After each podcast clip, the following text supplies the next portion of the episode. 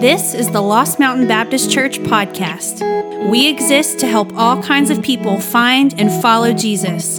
For more information about service times, giving, and upcoming events, check out our website, lmbc.us.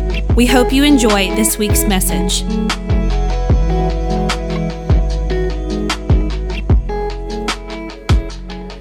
It's so good to see you guys uh, this morning. I often say that, and I truly mean it. It's good to see your faces. It's good to see um, you having come into the house of the Lord today, desiring to hear a word from God, desiring to see one another, to love one another. Um, maybe just desiring to see if God will answer some questions this morning that you have. Well, I assure you, you're in good company. Uh, we pick up today in the book of Luke and actually begin to look at the orderly account uh, of which Luke spoke about last week. We start reading through this orderly account of, if you will, the life and times of Jesus this morning in a chapter that is typically reserved for Christmas. Um, we'll be here this week, next week, maybe the following week, going through uh, Luke chapters 1 and 2. And my hope for you, my prayer for you, as it has been for me, and God has certainly been faithful um, to answer it in my life through this week, is that you will see again with fresh and new eyes the beauty and the power and the glory of God in Luke chapters 1 and 2. That most of us are so very familiar with, yet usually only hear preached or taught through at Christmas. I was thinking um, this week, I don't think I've ever preached through or taught through Luke 1 and 2 except during Christmas time, so I'm excited uh, to do it this morning as well. But I, I would like for you to be thinking about a place in your life or a season maybe or maybe there's an issue or an area in your life right now where you seem like you've been waiting on God's faithful movement for a long time. Where it seems like you've cried out to God, you've prayed and prayed and prayed. Maybe you've cried and prayed and cried and prayed until you don't have any more tears left when you pray. And God continues to seem to delay. And I want you to hold that. We'll speak more to that at the end. But I think you're in good company with the people of Israel, the people of God, as we pick up this story in Luke chapter 1. I want to read through a fairly lengthy portion of Scripture, Luke 1, beginning in verse 5. We'll read through verse 38. Because the two announcements that we see here are really um, two parts of a single narrative flow. And I want us to hear it as a full unit before we come back and work our way through it. And I make some observations that I would love for you to grab a hold of. Let's look at Luke chapter 1, beginning in verse 5.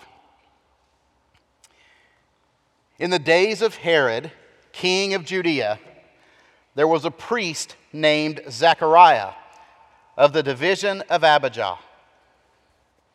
And he had a wife from the daughters of Aaron, and her name was Elizabeth. And they were both righteous before God, walking blameless in all the commands and statutes of the Lord. But they had no child because Elizabeth was barren, and both were advanced in years. Now, while he was serving as priest before God, when his division was on duty, according to the custom of the priesthood, he was chosen by lot to enter the temple of the Lord and burn incense. And the whole multitude of the people were praying outside at the hour of incense. And there appeared to him an angel of the Lord, standing on the right side of the altar of incense. And Zechariah was troubled when he saw him, and fear fell upon him. But the angel said to him, Do not be afraid, Zechariah, for your prayer has been heard. And your wife Elizabeth will bear you a son, and you shall call his name John. And you will have joy and gladness, and many will rejoice at his birth. For he will be great before the Lord. And he must not drink wine or strong drink, and he will be filled with the Holy Spirit, even from his mother's womb. And he will turn many of the children of Israel to the Lord their God. And he will go before him in the spirit and power of Elijah to turn the hearts of the fathers to the children and the disobedient to the wisdom of the just, and make ready for the Lord a people prepared. And Zechariah said to the angel, How shall I know this? For I am an old man, and my wife is advanced in years. And the angel answered him, I am Gabriel. I stand in the presence of God, and I was sent to speak to you and to bring you this good news. And behold, you will be silent and unable to speak until the day that these things take place, because you did not believe my words, which will be fulfilled in their time. And the people were waiting for Zechariah, and they were wondering at his delay in the temple. And when he came out, he was unable to speak to them, and they realized that he had seen a vision in the temple. And he kept making signs to them and remaining mute. And when his time of service had ended, was ended, he went to his home. After these days, his wife Elizabeth conceived, and for five months she kept herself hidden, saying, Thus the Lord has done for me in these days when he looked on me and took away my reproach among my people. In the sixth month, the angel of Gabriel was sent from God to a city of Galilee named Nazareth to a virgin betrothed to a man whose name was Joseph of the house of David. And the virgin's name was Mary. And he came to her and said, Greetings, O favored one, the Lord is with you. But she was greatly troubled at the saying and tried to discern what sort of greeting this might be. And the angel said to her, Do not be afraid, Mary, for you have found favor with God. And behold, you will conceive in your womb and bear a son, and you shall call his name Jesus. He will be great and will be called the Son of the Most High. And the Lord God will give to him the throne of his father David, and he will reign over the house of Jacob forever, and his kingdom, and of his kingdom, there will be no end. And Mary said to the angel, How will this be, since I am a virgin? And the angel answered her, The Holy Spirit will come upon you, and the power of the Most High will overshadow you. Therefore, the child will be born, the child to be born, will be called Holy, the Son of God. And behold, your relative Elizabeth, in her old age, has also conceived a son. And this is the sixth month with her who was called barren. For nothing will be impossible with God. And Mary said, Behold, I am the servant of the Lord. Let it be to me according to your word. And the angel departed from her. Now, when we look at the story of these two announcements, we need a little history to understand the significance of this time. From the time of the last recorded prophecy in the Old Testament, Malachi, in the 5th century BC, God had been quiet. Nothing. Year after year, generation after generation, century after century. No prophets during the Persian period. Alexander the Great comes through, and Israel is welded into the larger Greek world. No word from God about what's happening. No word of delivery. Nothing. the Lord is silent. Alexander's reign moves from the 4th century BC to the 2nd century BC. As the Greek speaking world expands, expands under Alexander and subsequent rulers. And still the Lord is silent, no prophets, no word from God. Priests continue to teach the Hebrew scriptures to the people, but there was no new word from God about their deliverance. All of the promises of a redeemer, a prophet like Moses, a king like David who was to come, the Messiah they were looking for, all of the promises just hung there, suspended for centuries. You realize how long it seems to us when, when fervent unanswered prayer lasts for months?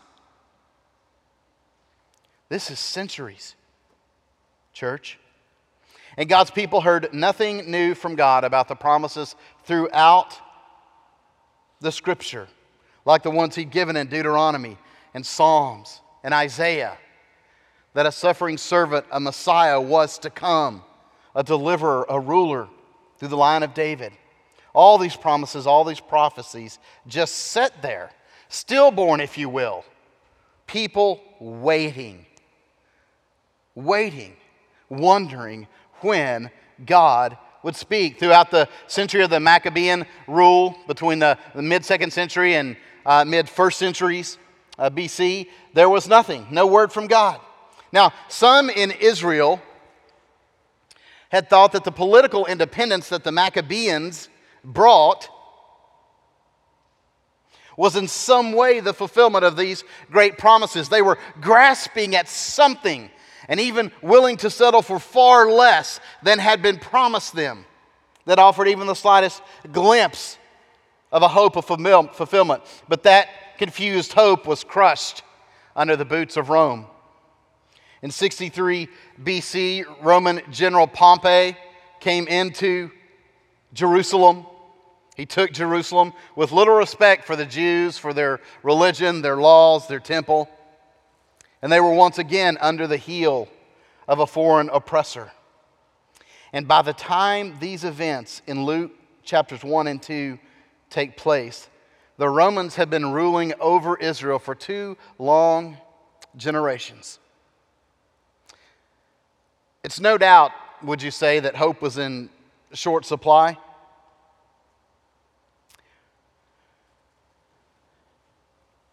And then, after centuries of silence, centuries of waiting, we hear that in the days of Herod, king of Judah, there was a priest named Zechariah of the division of Abijah.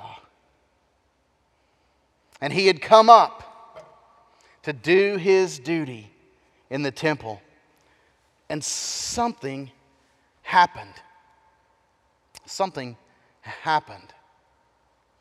I want to say uh, a quick word about verse 5. In the days of Herod, king of Judah. Herod ruled Judah, reigned in Judah as kind of an under ruler of Rome from roughly 37 uh, BC to 4 BC. We know that John the Baptist and Jesus were born roughly uh, at, the, at the very end of um, Herod's reign. So, somewhere between 6 and 4 BC. I know that weirds out our little calendar that uh, Dionysius messed up in the 6th century when he was trying to figure this stuff out. But I want you to know this is not a problem that the Bible has. Uh, this came centuries later, but roughly um, John the Baptist and Jesus born 6, 5, maybe 4 BC. And we find here, if you look, continue looking at verse 5, that Zechariah was a priest with the division of Abijah.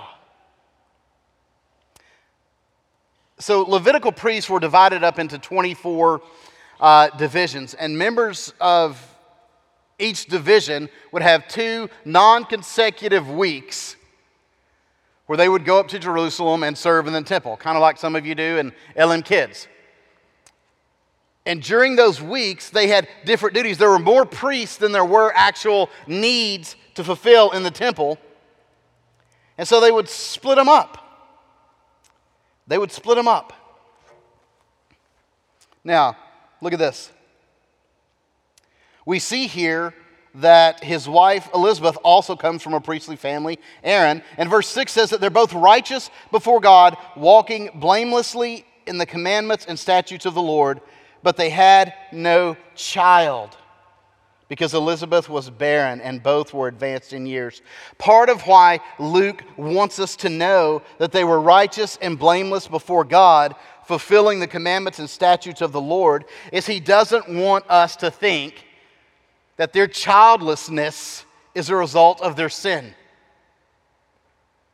And I think that's often something that you and I can give a, give a nod to. But sometimes in our own lives, when deep seated desires that we feel like God has given us, that we've prayed toward, go unanswered, it can cause us to wonder at times God, are you angry with me? Have I done something before you? Is there a reason I'm not married and all my friends are? Is there a reason we can't seem to get pregnant but our friends seem to have an easy time doing it? Is there a reason everyone else seems to be getting promoted and moving on and I'm stuck in this place? And on and on we could go. And Luke wants you to hear from God this morning that that is not the case. That is not the case. Theology, uh, true thinking, right thinking about God doesn't work that way, right? Can you imagine the mess of our lives, even in Christ, if that's how it went? Good day, blessings. Bad day, curses. I mean, who, who in here could stand before a God who could not only see what you did outwardly, overtly, but could see what you didn't do or did inwardly. Anybody want to ride that roller coaster? No, sir. No, ma'am. Mm-mm. Now, look what happens here. Verse 8. While he was serving, Zechariah, as a priest before God, when his division was on duty. So, this is one of their two non consecutive weeks a year that they're in Jerusalem. They've left their home and traveled to Jerusalem. According to the custom of the priesthood, he was chosen by lot to enter the temple of the Lord and burn incense. We don't know exactly how they cast lots. There are different versions of this wording throughout the Old Testament and New Testament, different uh, ways that archaeologists have uncovered um, possible ways that they did this. But we do know that they trusted God to point out who was going to be doing this role. And it highlights God as the actor, God as the one at work. And this time, Zechariah gets the draw of a lifetime. Only once in a lifetime would a priest get to do this, and most of them never got to do it. He gets the draw of a lifetime. Like I said, there were more priests than duties, so they would say, okay, priest number one, you're gonna, you're gonna lead the cow from this point to this point. And priest number two, you're gonna pick the cow and you're gonna go from here to there. And priest number three, you're gonna carry the cup from this point to that point. And so on they would do, and then they would draw lots for who would go in and burn the incense. Zechariah gets to go up into the temple to the altar of incense. And there was great anticipation, sometimes fear, certainly fear among the people outside waiting as a priest would go into the temple, and the closer he would approach toward the Holy of Holies.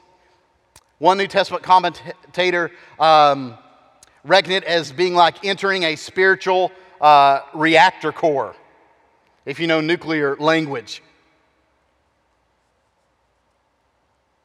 But he gets to go into the temple to the altar of incense, which is just in front of the Holy of Holies. And there in the morning or in the evening, afternoon, he'll burn the incense, which is a pleasant thing to do, right, in a space where animals are sacrificed all day long. There was not a pleasant smell, right? They didn't have any Glade plugins. And if they did, they would not, had a, would not have had enough refills They didn't have any like oxidizing things that you could plug in and it would pull all the stinky particles out of the air, clean it all up for everybody. And the people are outside praying, verse 10. The whole multitude are praying outside at the hour of incense. Here's, here's what I want you to not miss here when we look at these people. They haven't just gathered to be encouraged as things are being done by the priests around the temple, they have gathered there to participate in the worship, to participate in honoring their God, to participate in petitioning their God. And then in verse 11, something happens. For centuries, it's been quiet. No word from God.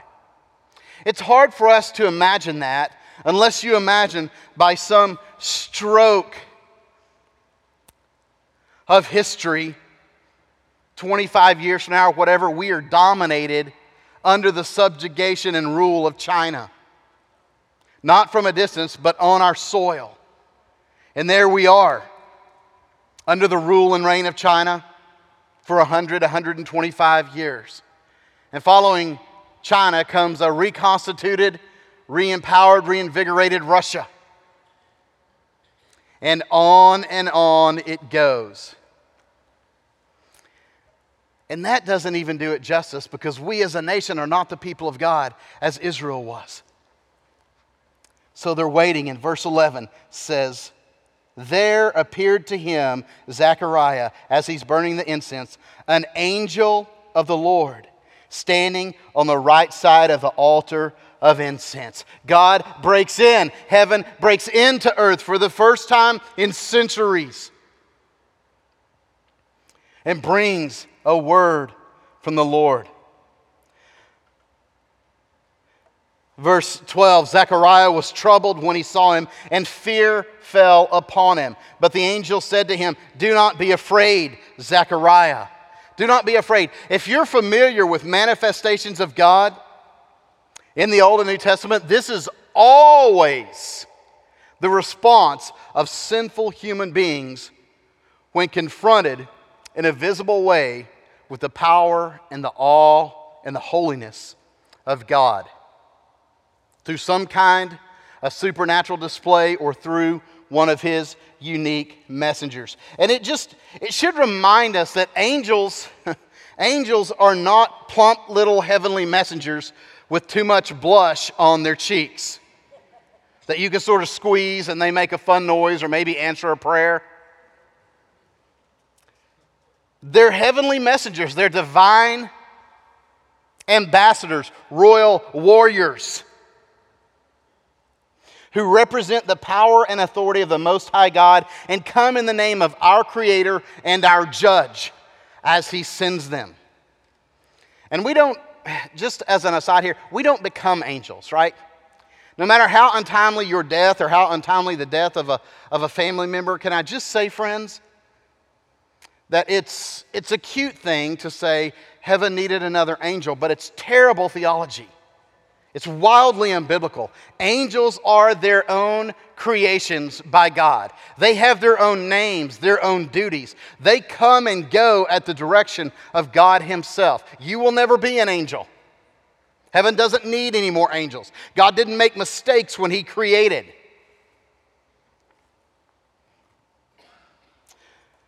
So Gabriel comes here, and Zechariah is shaken up. He's shaken up. And the angel says, Do not be afraid, for your prayer has been heard, and your wife Elizabeth will bear you a son, and you shall call his name John. Now, I want to pause there because a lot of times there's confusion. I want to ask you, what do you think, what do you think Zechariah was praying for in the temple as he was offering incense on behalf of the people of God? Probably not a son. He is engaged in his priestly duty here. His prayer there would have been around the redemption of Israel. In fact, from his response to this birth news, it seems that he may have given up praying, certainly expecting God to answer. his desire for a child, a son, years and years ago. But little does he know, in ways that only God can orchestrate, those two things are going to be eternally linked together the redemption of Israel and the divine gifting of a son. He says in verse 14, You will have joy and gladness.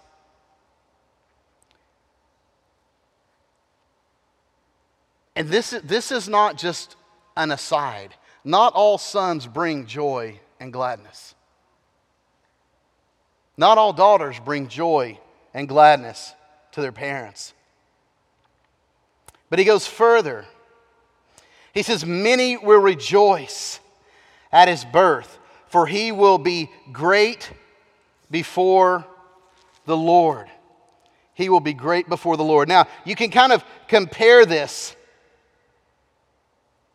with verse 32 when the angel comes and speaks to Mary and says, He, speaking of Jesus, will be great and will be called the Son of the Most High. Not great before the Lord, but Jesus will be great as God has been called great throughout Scripture. And the, the word many here is a bit ominous because it suggests what is true that John the Baptist will not be welcomed by all in Israel as a prophet who speaks the truth. There'll be some that reject him and some that reject the Lord to whom his ministry points. And he must not drink wine or strong drink, and he will be filled with the Holy Spirit even from his mother's womb. This is an, uh, just another reason why Christians throughout Christian history have been advocates of the sanctity of all human life from conception to death. At our best, all human life, every color, every race, every socioeconomic level, from conception to death we see that God not only chooses to create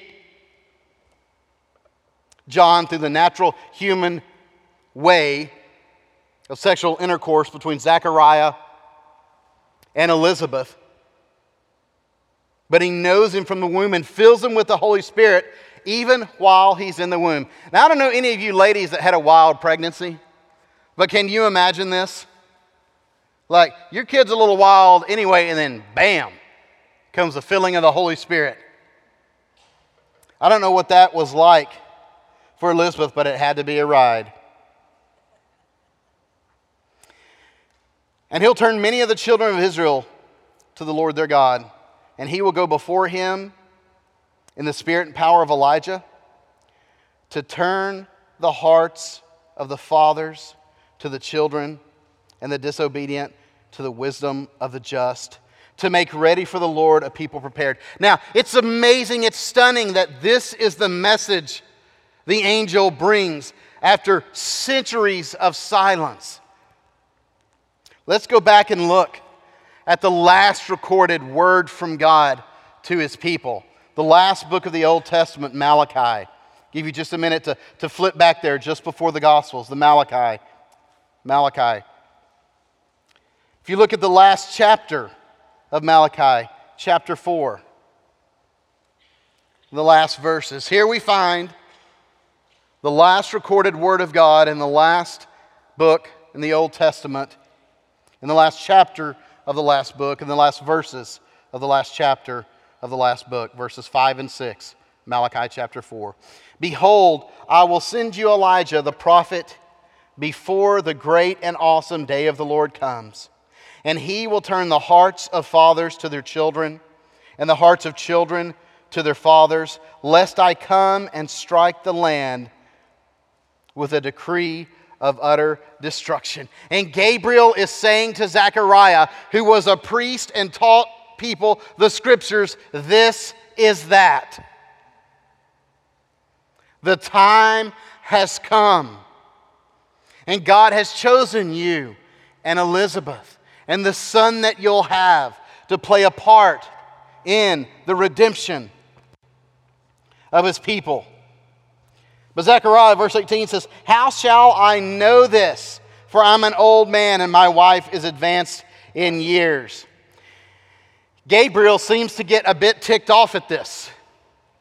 I mean, this seems to be Gabriel's response. Gabriel says, I am Gabriel. In a sense, he's, he is paralleling Zechariah's statement. Doesn't matter who you are, Zechariah, matters who I am and who I represent. Doesn't matter how old you are, I stand in the presence of God. And I was sent to speak this to you, this good news. And then he says, You know what? Since you've got doubt, you don't want to believe, you'll be silent. We'll give you some time maybe to think about it. Now, some of you wives could wish at times that an angel would visit your husband and render him mute for a period of months.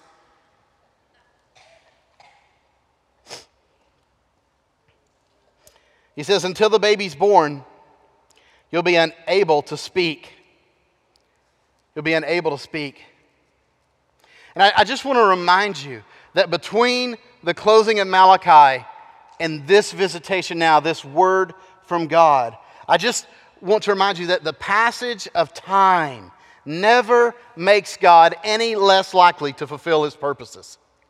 It didn't then, and it doesn't now. It didn't in the life of his people at that time, and it doesn't in our life as his people today, in your life as his sons and daughters. The fact that we wait on God does not mean we have to worry.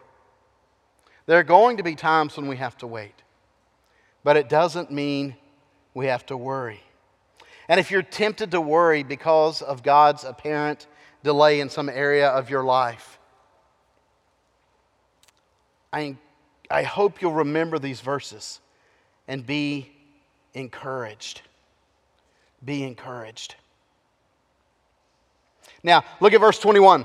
The people were waiting for Zechariah and they were wondering at his delay in the temple. You can just hear a couple of standard, run of the mill, blue collar Jewish guys who've been out there praying forever. And they're like, man, when is that coming out? He's been in there, my knees are hurting. You know, I'm not 60 anymore. They've been waiting, looking at each other. I'm getting hungry too. I'm getting hungry. My wife's angry when I come home after a certain amount of time without calling or texting, and we're not supposed to use our phones in the temple. They're waiting, they're wondering what's happening. My mind can go on and on at the potential conversations outside, like maybe he's dead, and we could go ahead and go. You never know what happens once you get further into the temple. But when the time came, he was unable to speak to them. And they realized, verse 22, that he had seen a vision in the temple. And he kept making signs to them and remained mute. Now, there is some, some textual suggestion in this passage that he was not only mute, he was deaf.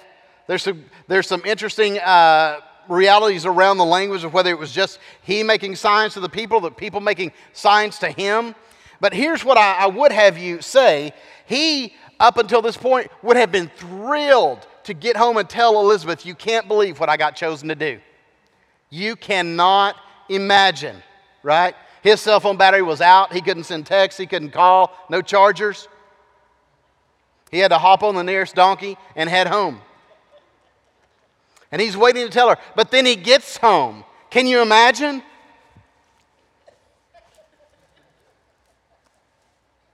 And then, as he begins to try to describe to her what had just taken place, and then navigating. And, and part of the way that Scripture is delicate here and says, verse 23 when his time of service was ended, he went to his home. After these days, his wife Elizabeth conceived.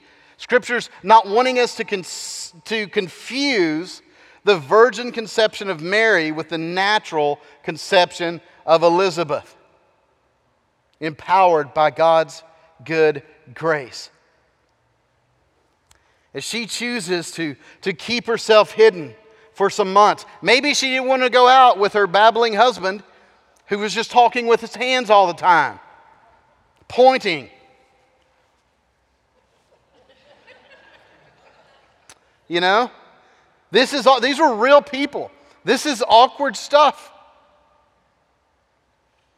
They're navigating. And in the sixth month, verse 26, this is the sixth month of Elizabeth's pregnancy. Gabriel goes to Nazareth to a virgin engaged to a man whose name is Joseph.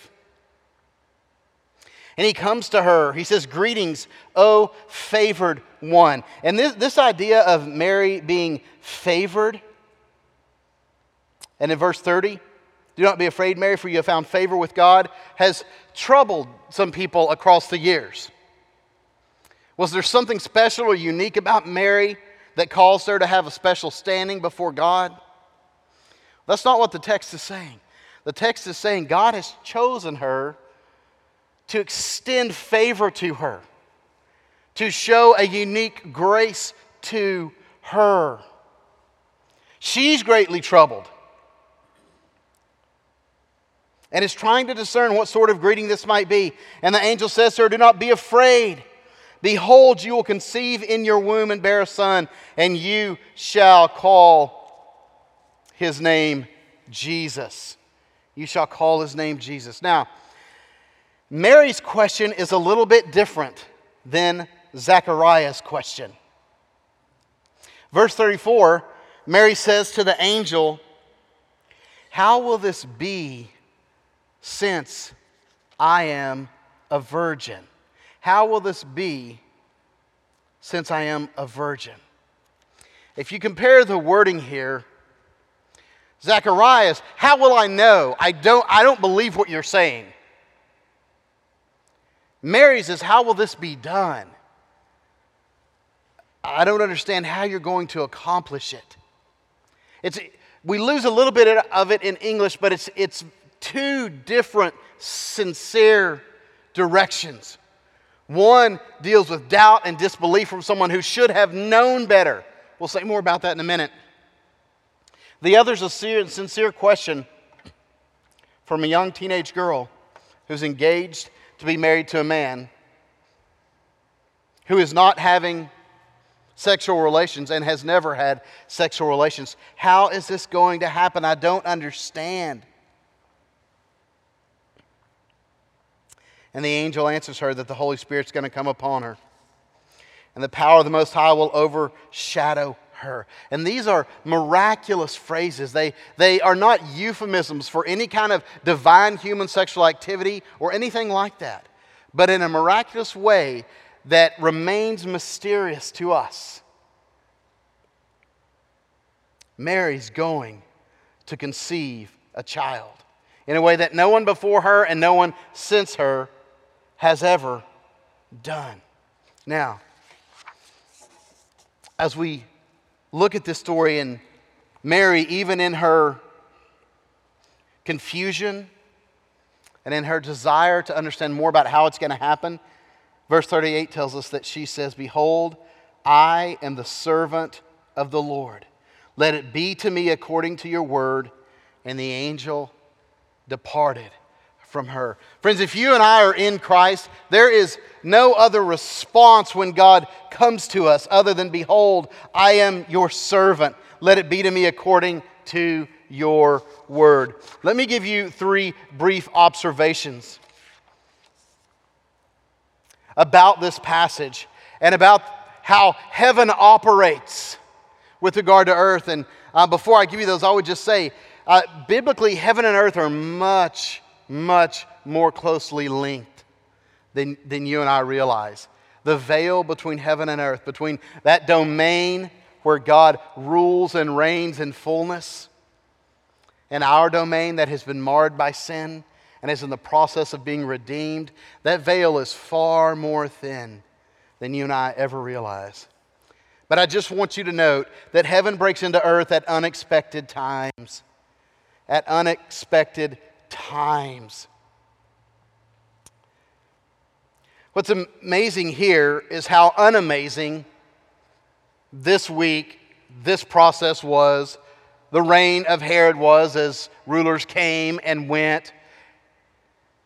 You've got people going on about their normal business, going up to just do weekly duty, going in to do something that priest after priest after priest after priest after priest had done for centuries. And heaven breaks into earth. God shows up in the person of one of his messengers and speaks. I hope you understand that you live in God's world. And heaven breaks into earth all the time now. God is moving, He's speaking. You may have walked into your house a thousand times or 10,000 times, but you may walk in one day this week and God speak to you. You may have driven to work a hundred times, 500 times. But the Holy Spirit may reveal something to you this week. You may have sat through that boring class in school month after month. I guess you hadn't had too many months yet if it's this year, week after week after week. Maybe God meets you there this week. It's at unexpected times that God comes, times that don't seem to hold significance to us. He comes and something happens. It's very clear from Zechariah's response that he was not expecting to encounter a word from the Lord as he went in there to burn the incense. And yet he did. Heaven also breaks into earth through unexpected people. Through unexpected people. We've been looking at this. This account opens in chapter 5 with these words In the days of Herod, king of Judah. But does the story begin with Herod? No. Herod's a historical sidebar as Luke is seeking to document carefully. No. A comparatively insignificant couple, older, childless, of no particular importance, going about their daily lives and rituals as they did. An odd place to begin the most significant story in human history wouldn't you say? But God's done this before, hasn't He? He's done this before. Again and again and again, we see His use of unexpected people, revealing that He's the actor, He's the hero of the story. New Testament scholar David Garland, who happened to be my academic advisor uh, in seminary at Truett, just a great, great, humble, um, phenomenal scholar, wrote about Luke 1 and 2 in particular, the vital characters in the story are unknowns. An ordinary priest and his aging wife, a young peasant girl and a Jewish man who has to register to pay his taxes, shepherds, a despised class, and two prophets, male and female, who hang out in the temple waiting for God's intervention. God had made these promises to his people centuries before. But I want you to know he had never intended them to be fulfilled any other way or at any other time or through any other people.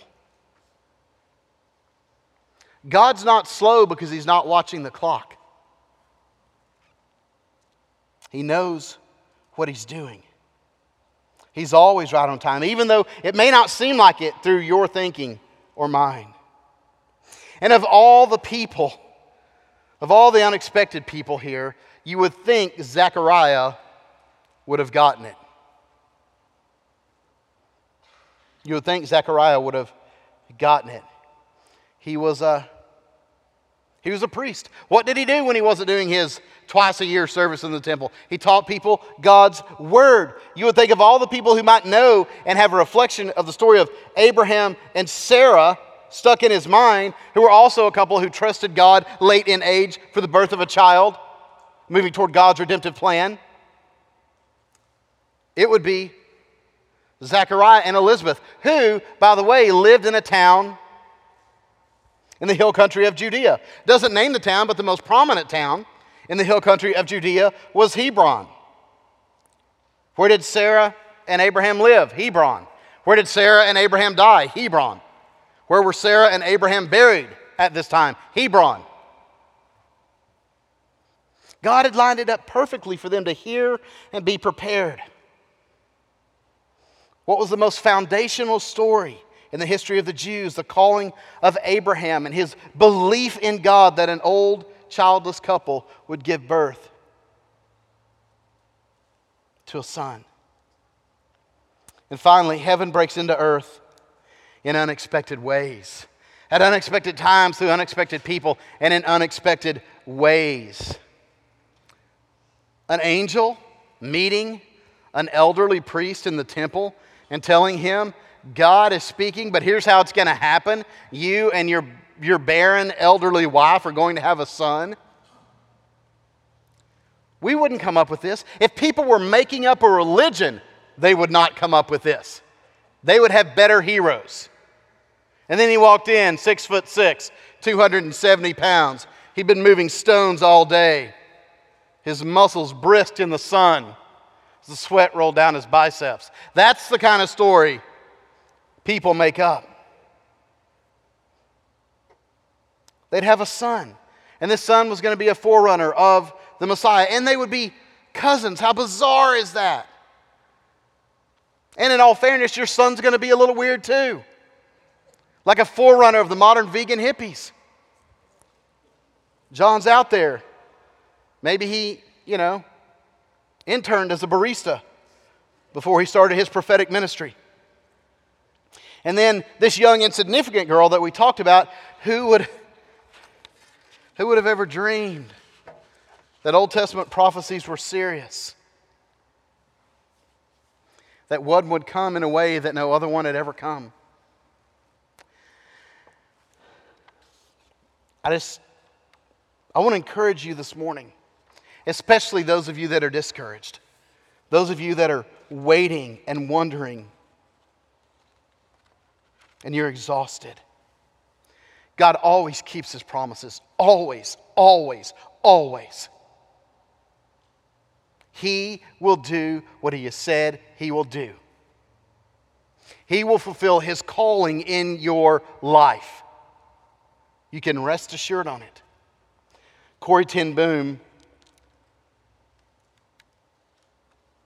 said, Never be afraid to trust an unknown future to a known God. Wise words, biblical words. It's our faith in the God we know that leads us confidently into a future that we don't. Let me ask you to stand now.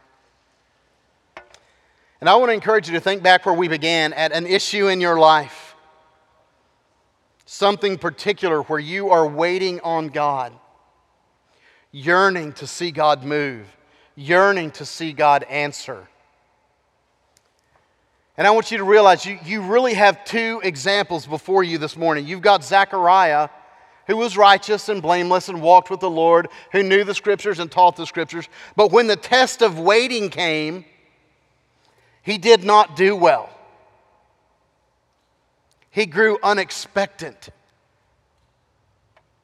He stopped trusting and believing that God would really do what God had said He would do. And you've got Mary, not nearly as schooled as Zechariah, not nearly as wise by years, but somehow in God's grace, she'd been able to keep her heart and her mind soft.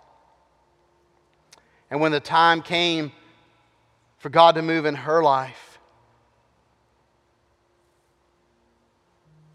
She said, I'm here. Let it be to me as your word decrees. She said, in a sense, I surrender all. I surrender all. All I have, all I am is yours.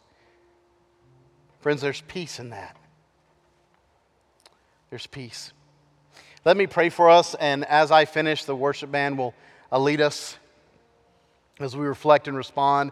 We invite you, if you're a baptized believer, at any time while we're singing. If you feel so led this morning to step out, you can step out, make your way to the front or to the back to one of the communion stations. Take a piece of bread, dip it into the juice, move off to the side, spend some time praying and just remembering that on the cross in Christ, God has finished it all. Everything necessary for you to be accepted fully by God, to be His delight, to be His treasured possession. Will you trust Him this morning? Will you believe Him? Will you wait well for Him to move? Let's pray. Thanks so much for joining us online at the Lost Mountain Baptist Church podcast. For more information about service times, giving, and upcoming events, check out our website, lmbc.us.